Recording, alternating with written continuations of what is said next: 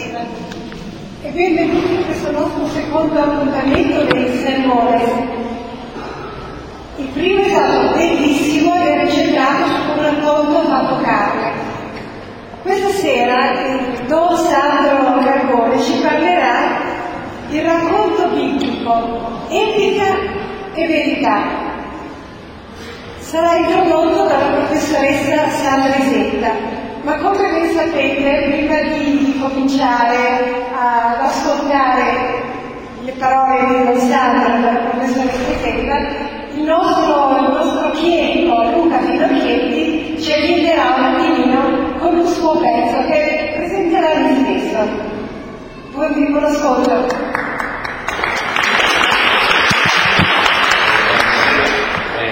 seguirò con un brano introduttivo, preludio di eh, Lamberter, un preludio per il clavicembalo, un preludio non misurato che ha la caratteristica ecco, eh, una scrittura infallibile senza riferimenti di tempo per dare l'idea eh, di improvvisazione.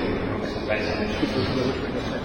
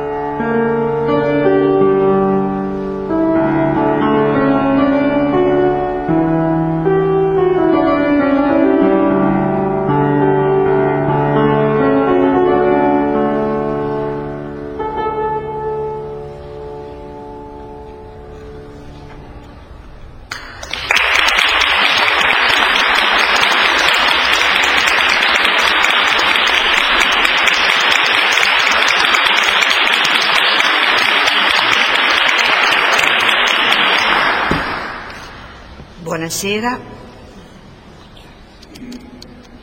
Buonasera, si sente? Tanto volevo dire a Luca che è stato bravissimo, veramente.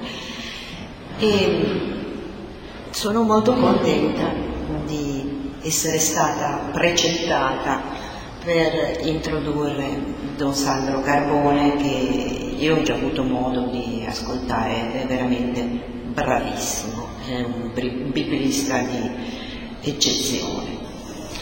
E quindi due parole su di lui, poi dirò due parole, due fantasie che eh, mi sono fatta sull'epica biblica in base ai miei studi, certamente non quelli di Don, di Don Sandro. Eh, intanto eh, Sandro Paolo Carbone è presbitero appunto della nostra diocesi di Genova, è, è stato biblista docente anche alla Pontificia Università Urbaniana di, di teologia, adesso è docente ancora di Sacra Scrittura presso la Facoltà Teologica dell'Italia Settentrionale, questa nostra genovese.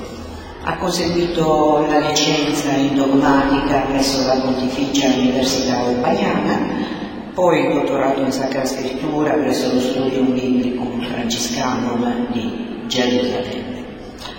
E eh, ha avuto diverse esperienze di vita in luoghi diversi, devo dire, insomma, leggendo così velocemente, sono tutte esperienze monastiche, non di ambito monastico, ha vissuto diversi anni presso i francescani di Terra Santa, per questo io lo invidio tantissimo. Ha vissuto presso i monaci di Tondossetti a Bologna e anche in Certosini di Lucca e di Catania. E attualmente appunto conduce una sua esperienza di vita monastica presso il santuario di Nostra Signora della Vittoria sui giochi di Genova di cui è rettore e ha scritto numerose pubblicazioni, ma io non credo di averle tutte Don Sandro perché ho fatto quello che ho potuto. Ho visto però che ce n'è una serie di orientamento eh, biblico, veterotestamentario, e, e mi sembra che uno degli argomenti prediletti sia quello dei profeti minori. Eh, perché ha scritto ben tre eh, monografie eh, negli anni 98 96, 98 e 2001, la prima su Abaco, Cardia, Naum, Sofonia, tutti eh, secondo un testo ebraico massoretico, secondo la versione greca della 70 e secondo la parafrasi aramaica, targumica, quindi potete immaginare la stessa tipologia di lettura comparata il testo ebraico massoretico, la 70 e la parafrasi aramaica targumica è stato applicato al libro di Michea e poi ad Ageo, Gioele, Gioia, Malachia. Quindi lavori che dovrò leggere. Altri due testi che ho trovato mh, mm, parlano più della vita sacerdotale, eh, come la comunità cristiana nel Vangelo di Matteo, un sussidio per le letture della domenica del 92, vita consacrata e chiesa locale, dalla prassi dei primi secoli l'indicazione per l'oggi, questo deve essere molto interessante. E poi questo che lo trovate fuori, sul tavolo, di che anno è, non sanno? Di quest'anno. Di che è del 2018, la rivelazione del Dio della gloria, adesso che ci hanno cambiato anche la preghiera, confrontare testi biblici e fa emergere la divinità e rivela la verità della vita, della storia e di tutti i misteri. Quindi c'è sempre questa esistenza, divinità, storia, storia, vita, perché l'occhio, l'attenzione proprio alla storia è proprio una caratteristica degli studi di Don Santo. Oggi ci parla appunto del racconto biblico, etica e verità. Recita la presentazione sul sito del nostro oratorio che Sandro Carbone ci aiuterà a comprendere l'uso della Sacra Scrittura del linguaggio etico, uno dei linguaggi universali di trasmissione della verità in una cultura e nella storia di un popolo. È verissimo.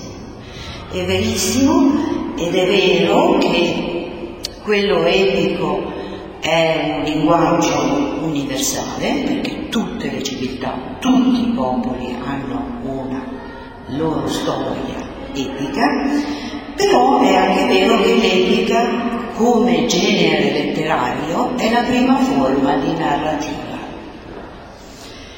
ed è anche una sorta di enciclopedia del sapere religioso, politico, insomma di tutta la cultura di un popolo.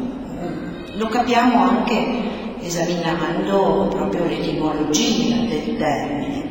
Se noi prendiamo la Treccani e vediamo sotto la voce dell'aggettivo epico, vediamo che deriva dal latino epicus, dal greco epikos, che deriva da epos, che significa appunto parola, però in senso molto più lato significa racconto, narrazione. Quindi l'epica è la narrazione. In questo caso, cioè è passato proprio questo significato, anche traslato, epico, narra qualcosa di glorioso, delle gesta epiche, sono qualcosa di narrazioni di qualcosa di imprese veramente importanti. Solitamente, pensando soprattutto ai, ai classici, a Omero, a Virgilio, il poema epico è narrato in versi, e il verso più antico che era usato era? E eh, in versi i poemi epici raccontavano il mito, cioè il racconto di un passato glorioso, di un popolo, di guerre, di avventure, di conquiste, di eroi.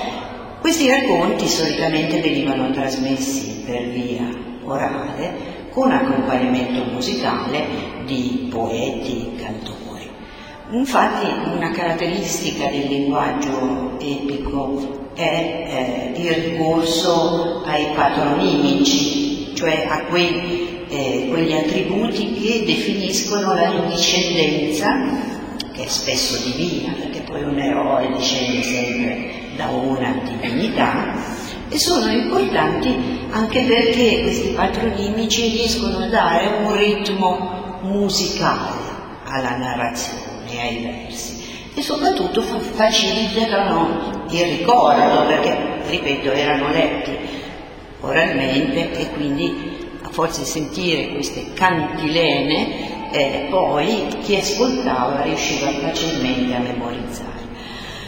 Però il pensiero corre anche alle genealogie che ci sono eh, nella Bibbia, cioè i protagonisti della Bibbia sono presentati con questa lunga serie di, genealogie pensiamo solo a quella di Gesù all'inizio del Vangelo di Matteo, e anche queste conferiscono musicalità allo stesso modo della, dei patronimici nei poemi epici classici. Allora, mm, i poemi epici più noti sono a noi l'Iliade, l'Odissea, poi in seguito l'Eneide eh, di Virgilio, però i poemi epici più antichi sono poemi epici mesopotamici e soprattutto l'epopea del re di Uruk, Gilgamesh. E questa epopea di Gilgamesh è un ciclo, un ciclo epico di ambientazione sumerica scritto in caratteri cuneiformi su tavolette d'argilla, è antichissimo, insomma è un racconto che ha più di 4.000 anni, è stato scritto tra il 2600 e il 2500 avanti.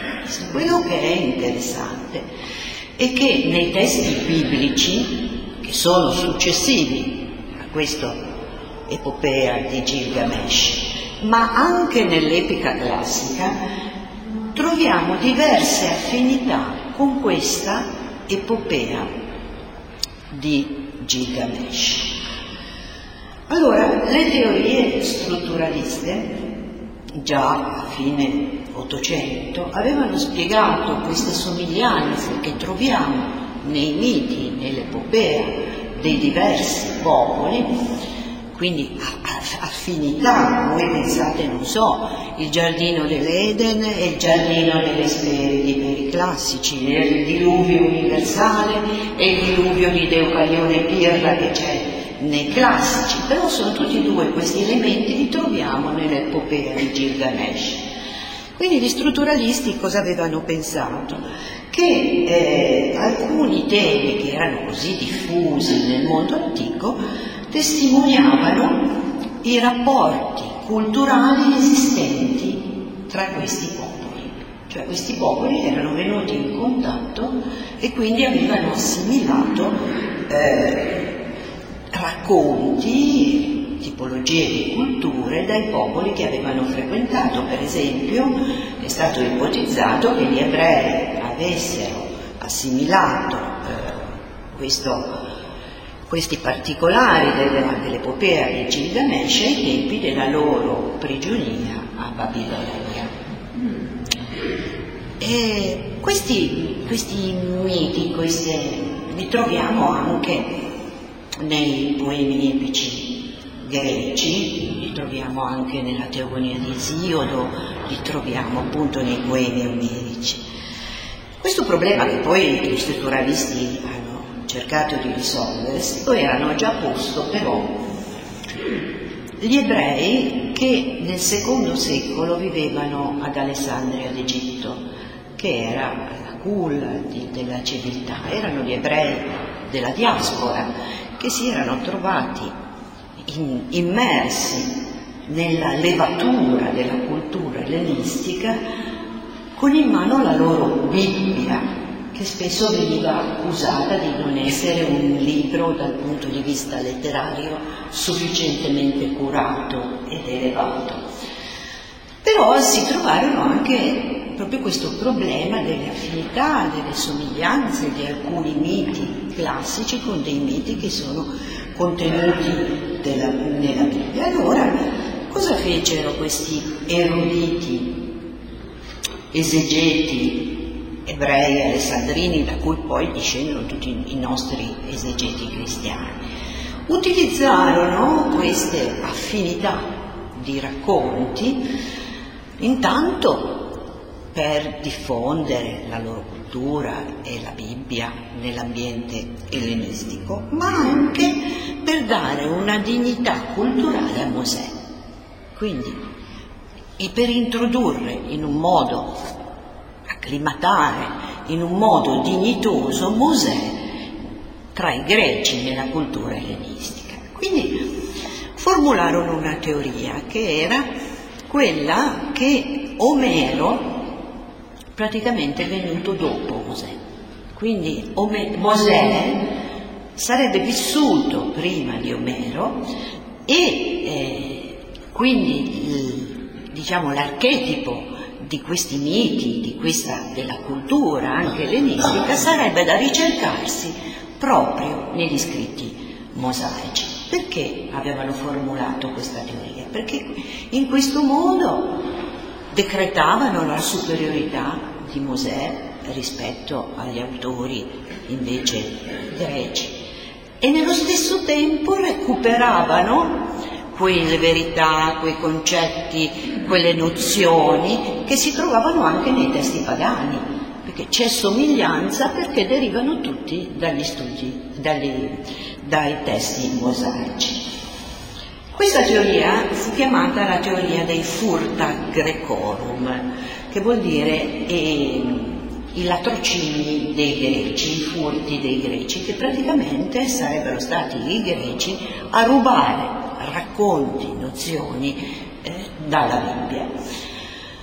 Sono stati spinti questi, queste ipotesi soprattutto in uno scritto che è la lettera di Aristea, che è uno scritto apocrifo, che addirittura ipotizzava che fosse avvenuto un incontro tra Platone e Mosè e che Mosè avesse erudito Platone sui concetti morali e quindi anche eh, eh, religiosi che poi Platone ha tradotto nella filosofia.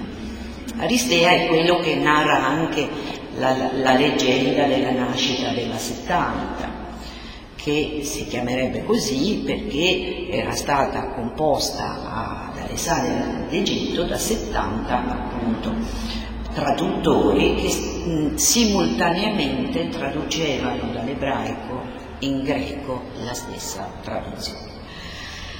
A quell'epoca venivano anche falsificati i testi di Omero e anche i testi di Esiodo, venivano ritoccati proprio per dimostrare questa teoria. Ecco, questo è un esempio di come ci fosse stato un incontro proprio tra epica, che è un genere che poi è diventato appannaggio proprio dei classici attraverso i testi emerici, e Bibbia. Questo è un incontro.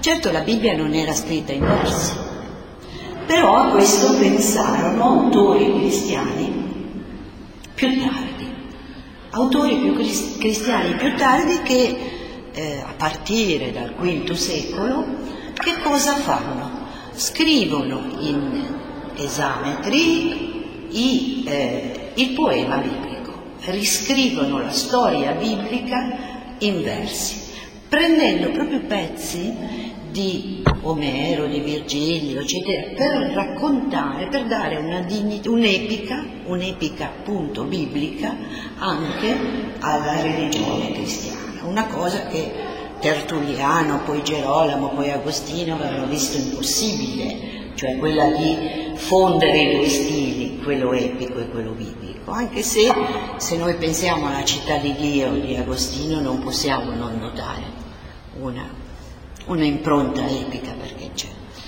E insomma, eh, questi autori non vi dico i nomi perché probabilmente vi dicono poco, sono eh, Avito, Prudenzio, Cipriano, tantissimi, Cipriano Gallo, eccetera. Quindi questo è stato un tentativo molto antico perché la Bibbia è epos, appunto, è narrazione di gesta gloriose, ma d'altronde se voi pensate anche alla riscrittura filmica dell'epos biblico che c'è stato, con i dieci comandamenti fino a Noah del eh, 2014. Ecco, eh, questo eh, perché questo titolo mi ha suggerito alcune, alcuni pensieri che spesso mi ritrovo a fare a, lezione, a esporre a lezione con i miei studenti di letteratura cristiana. Ma adesso io cedo la parola a Sandro Carbone e lo ringrazio di essere tra di noi.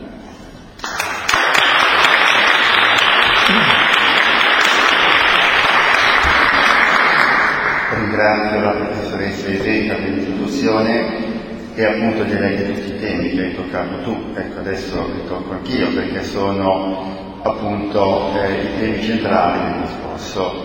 Ecco, questa mia conferenza non è una, una conferenza, diciamo una serie di appunti sul tema, perché per svilupparla in modo esaustivo ci vuole eh, ben altro a livello di, di, di studi però di appunti e di spunti che possono essere interessanti. Allora, intanto incomincio con eh, Dio si comunica a noi attraverso la parola, una parola che si snoda in una narrazione, che forma una narrazione, una eh, questo quindi è fondamentale che Dio scelga la parola eh, e che assuma l'oggettività del linguaggio umano per comunicare con l'uomo. Eh, la parola è molto importante, specialmente oggi noi in una cultura in cui il linguaggio va un po' sparendo e viene sostituito con pseudo-linguaggi, da quello che dei bit eh, per certi versi, poi quello dei numeri, eh, eh, che comunque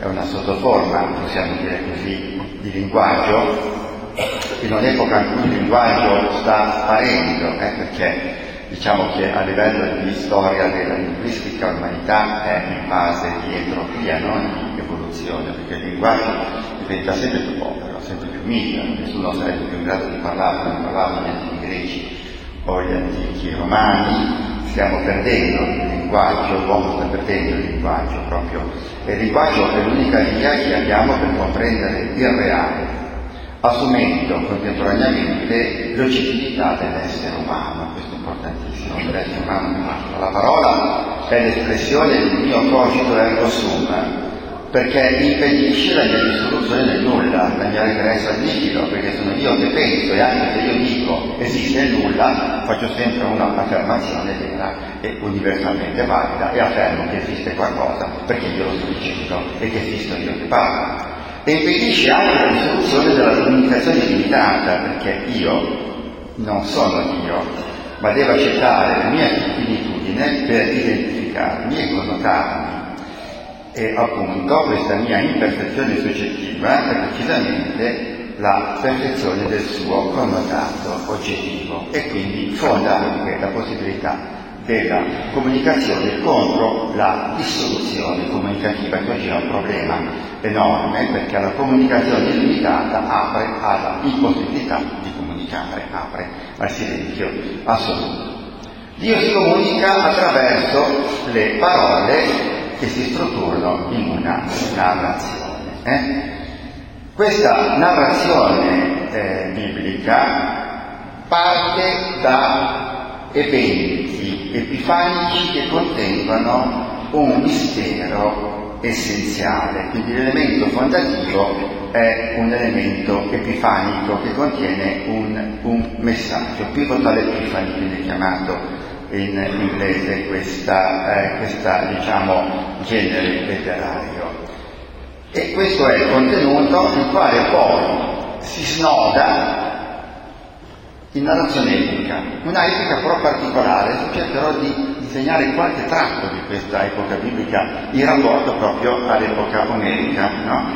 E poi un altro discorso, anche questo una questione, ma la forma di questa eh, eh, narrazione epica nella Sacra Scrittura è una forma poetica, una forma poetica. Adesso poi vedremo questo, questo punto, io stesso non ho approfondito, ma ci sono studi molto interessanti.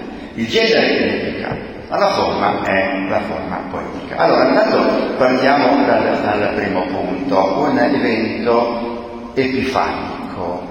Quindi eh, partiamo dalla, non voglio partire dagli studi della scienza societesca, lasciamo un attimo stare. Partiamo da come la Sacra Scrittura presenta se stessa, cioè dalla coscienza che la geografo ha quando scrive questi, eh, questi testi.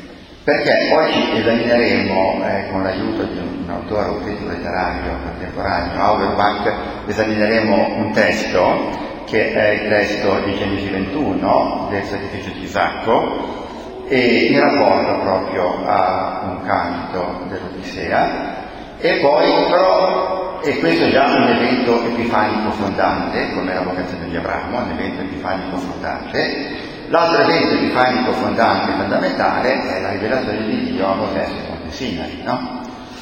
E in cui Dio aggiunse a Mosè, Esodo 3,15, dirai agli israeliti, Yahweh il Dio dei nostri padri, il Dio di Abramo, il Dio di Isacco, il Dio di Giacobbe mi ha mandato a voi. Questo è il mio nome per sempre e questo è il mio memoriale di generazione in generazione, lo ziccaron. Allora, eh, Yahweh è il participio presente del verbo ayah, che non vuol dire colui che è, perché in ebraico i verbi ausiliari estraneri non ci sono, come in tutte le lingue semitiche, ma è, eh, vuol dire essere presente, essere attivo, essere presente per te per salvarti, colui che è presente. E dice questo è il mio memoriale del Ficcaron in ebraico, che cosa significa? Questo è il modo col quale io, se chiamato, sarò sempre presente, diventerò sempre presente.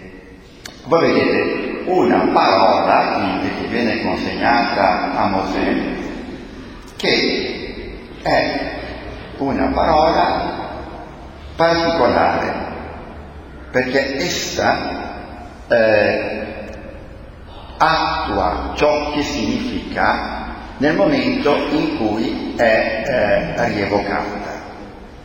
La parola Yahweh porta con sé tutto il contenuto del nome di Dio e tutta l'efficacia della sua presenza. No, noi non abbiamo, dicevo, stiamo perdendo il senso della parola, non abbiamo il senso della parola che c'era nel mondo semitico, Noi diciamo non nominare Dio in vano, no? Quindi noi per dire o santo Dio, che magari lo diciamo, non dovrebbe essere detto se non all'interno della preghiera vera, perché comunque è un memoriale che provoca la presenza di Dio.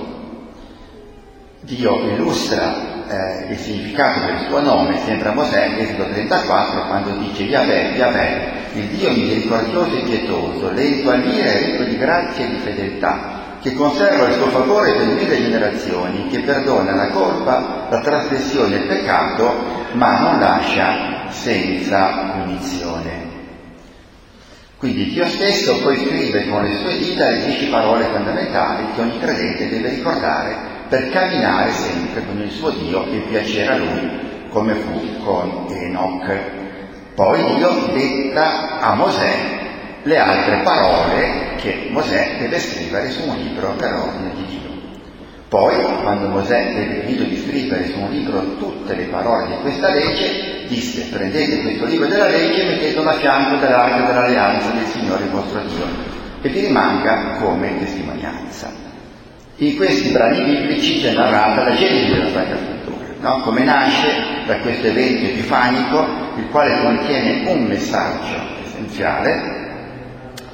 Questo messaggio essenziale viene conservato in forma liturgica, perché che cos'è la liturgia? È un rito che rievoca la parola e, suoi, e dei gesti che l'accompagnano e ne rende presente, dicevo, tutta l'efficacia salvifica l'efficacia salvifica di un Dio che è presente.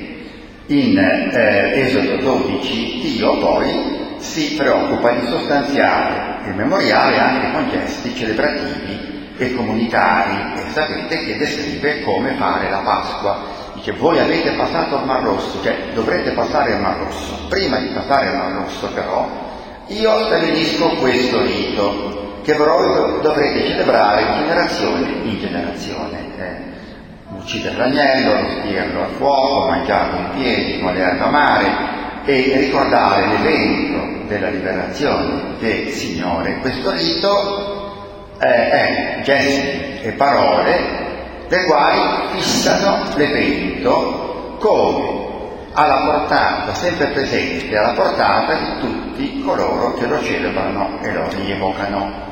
Cioè un concetto molto solido di parola. Quando sapete che in ebraico il termine parola da bar significa sia parola sia evento, sia evento che parola. Per loro non c'è distinzione tra parola ed evento, mentre per noi diciamo ah le parole sono platus vocis, no, no, per loro le parole sono un evento, sono un fatto. Ciò che ho benedetto resterà benedetto, dice Giacobbe a suo figlio Isaù. Io ho una sola parola, non posso cambiare la benedizione per rendervi conto del senso della parola biblica riferisco un midrash, un racconto ebraico, eh, cioè un racconto, cioè eh, sì, cristiano di matrice ebraica, che dice che racconta che Alessandria d'Egitto c'era un certo ebreo di nome Gesù, che è un nome eh, ebraico, no? quindi Yoshua, no? che faceva, era fantino e partecipava a un, eh, a un paglio Ecco, a un certo punto, durante il paglio, il fantino, eh, il fantino Yoshua, in combinazione era figlio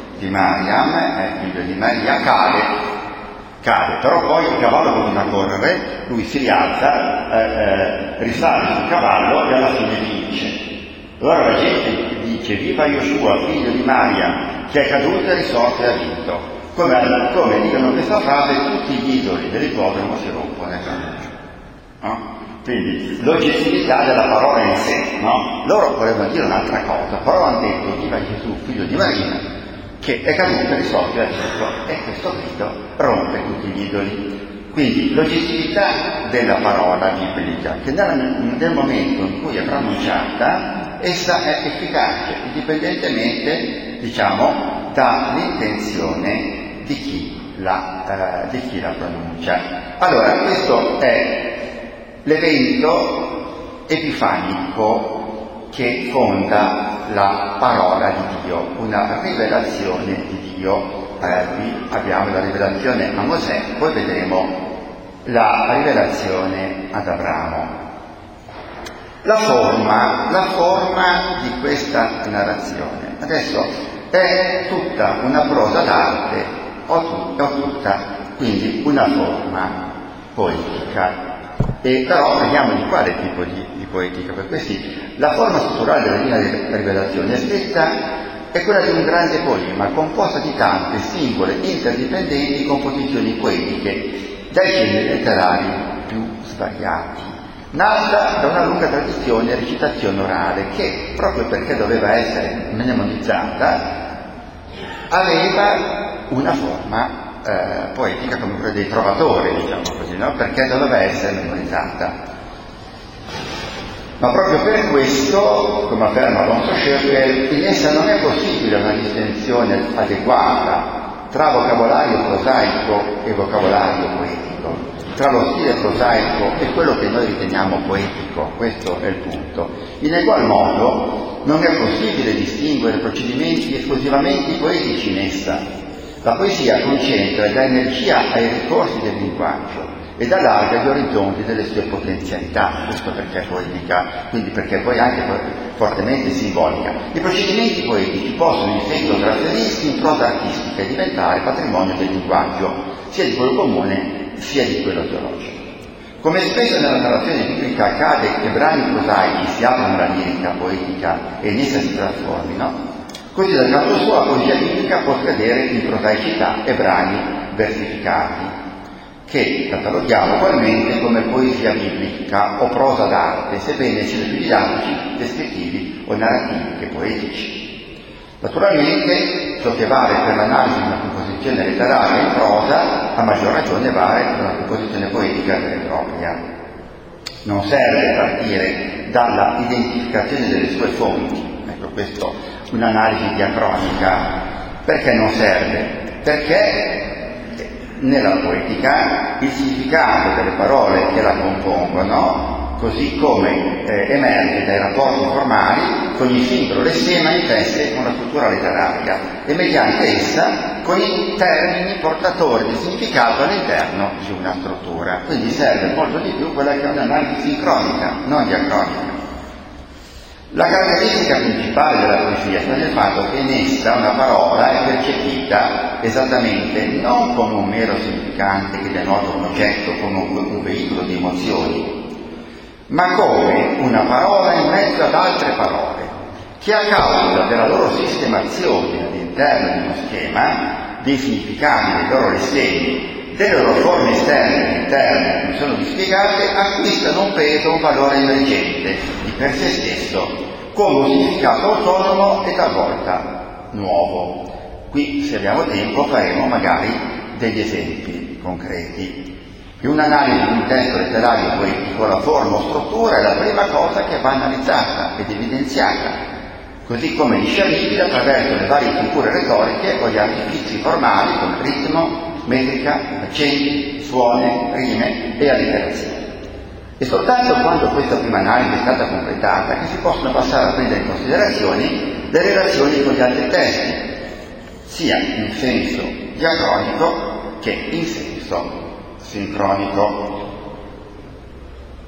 Per esempio, facciamo allora un esempio, l'esempio che potremmo fare per esempio, è l'esempio eh, delle beatitudini, no? Voi conoscete tutti il brano di Matteo 5,13. Il brano di Matteo 5,13 è sistemato in eh, due strofe, sono in tutto, eh, sono in tutto 8 versetti, 5, 3, 10, Matteo 5, versetti 3, 10, che sono formate in due strofe. Ogni strofa ha quattro bicolon, perché il genere letterario del macarismo, Beati, è sempre un bicolon. E questi bicolon hanno una serie di rime, allitterazioni, metrica quantitativa e assonanze e appunto ritmi e schemi chiastici all'interno di una struttura letteraria globale che è il procedimento dell'inclusione. Quindi è una struttura molto complessa e ha anche eh, una serie, appunto, dicevo, di, perché nella, nella poetica biblica la metrica e la ritmica si, eh, insomma, no, si sovrappongono. Perché la metrica è tipica della, appunto, dell'arte poetica greca e latina, la ritmica invece è ebraica. Ma proprio eh, nel mondo ebraico a un certo punto le due cose si fondono, creando um, un insieme